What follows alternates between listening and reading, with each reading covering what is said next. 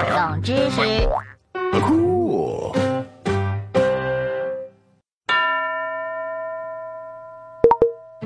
这怎么这这么多人出轨？我我我妈说了，同性恋都不正常。你妈都不知道听谁说的。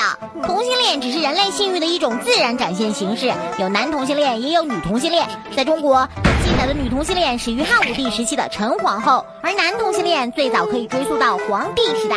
清朝的纪晓岚在《阅微草堂笔记》里就说：“杂说称娈童使皇帝带出一托。”皇皇帝也搞基？这这这这这这。嗯，在汉朝有很多皇帝都是同性恋。汉高祖刘邦为了美男吉如，经常不上早朝的哟。而刘邦的曾孙汉武帝刘彻也一样爱搞基。开始他宠爱美男韩嫣，后来他又喜欢上了宦官李延年。这个身边男人可个个都是小鲜肉，小小鲜肉，肯肯定没有鱼鱼肉好吃。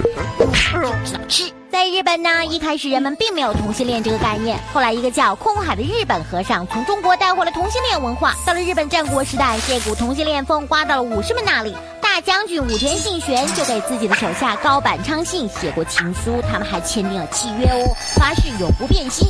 到了一六二九年之后，为了阻止女子卖淫，歌舞伎都让男人来出演了。可是那些男演员还是经常会和观众发生同性恋情，甚至是私奔。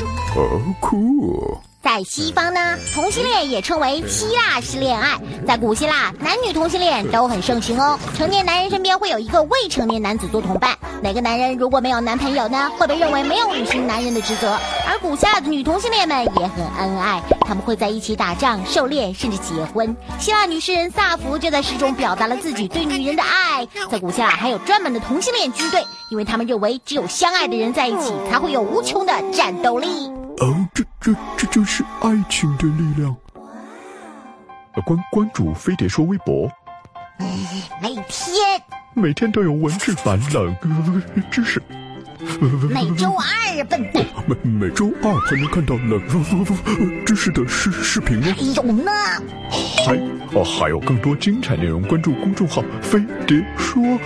扫二维码。哎，酷。村口老李的弟弟出柜了，我我也听说了。去年老李就已经出柜了，今年小李又出柜。嗯，他他们家里就没有人喜欢女人吗？有啊，他们的妹妹喜欢女人。哦。